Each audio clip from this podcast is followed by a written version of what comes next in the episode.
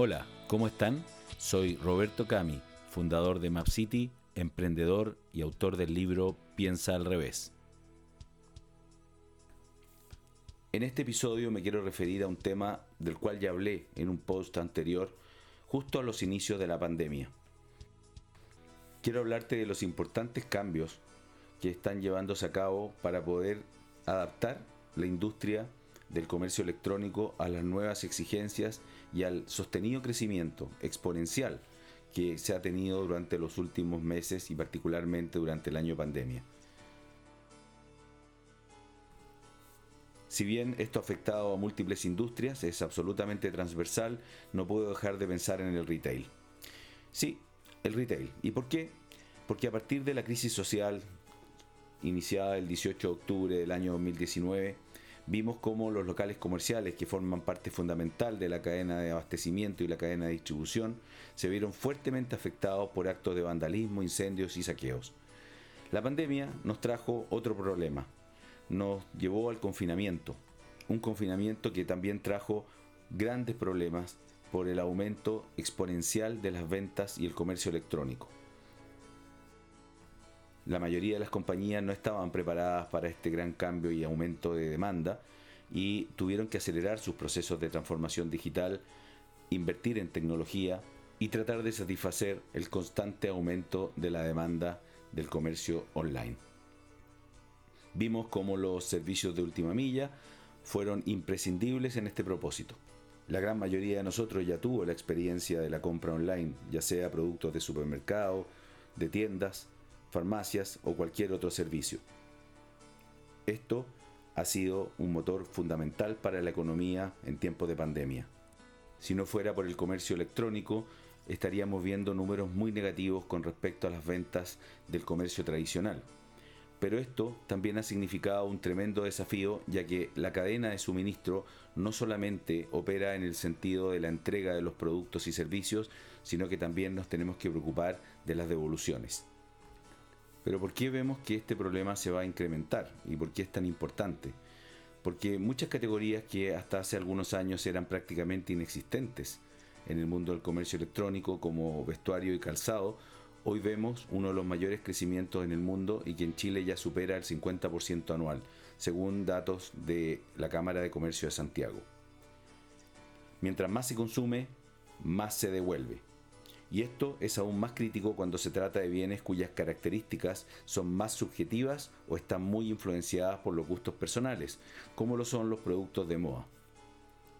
En Europa, la tasa de devoluciones de estos productos ya está por sobre el 16%, y uno de cada cuatro consumidores reconoce haber rechazado alguna vez algún producto, de cualquier categoría.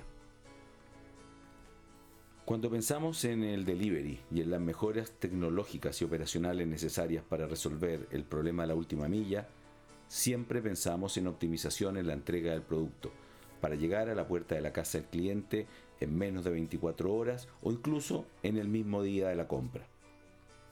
Pero, ¿qué pasa cuando lo que compro no me gusta o no me quedó bien? Eso será cada vez más probable y más frecuente en la medida que el artículo no sea un bien durable, como ocurre con los productos de moda.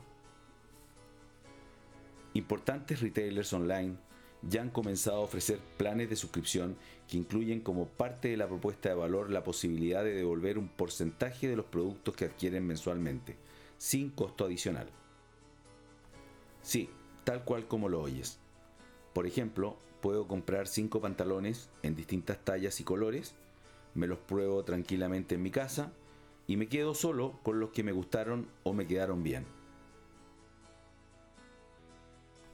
Así las cosas, las empresas que quieran crecer exitosamente en el comercio electrónico no pueden perder de vista este proceso y las nuevas tendencias y exigencias de los consumidores, ya que los costos de las devoluciones pueden ser enormes.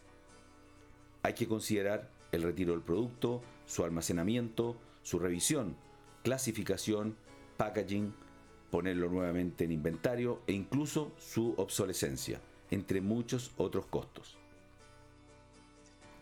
Es que la logística requerida para entregar un producto nuevo no es la misma que para retirarlo. Esta última es mucho más compleja y va en aumento. La empresa Statista estimó que en Estados Unidos las devoluciones costaron nada menos que 550 billones de dólares en el año pasado, un 75,2% más que hace solo cuatro años atrás.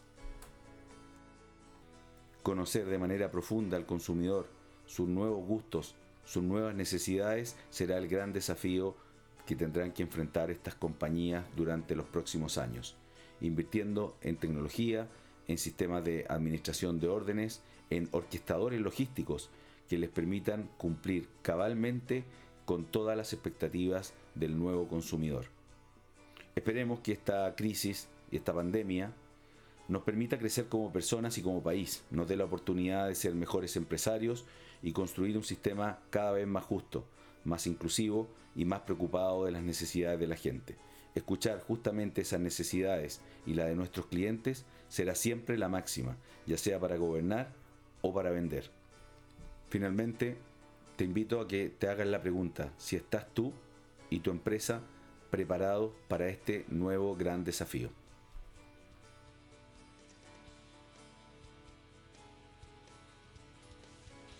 Con esta pregunta abierta te quiero invitar a una última reflexión y me despido de este episodio. Te dejo abierta la invitación para que visites mi blog www.piensalrevés.cl donde encontrarás muchos otros posts y podcasts de temas de marketing, negocios, economía y emprendimiento. Hasta un próximo episodio.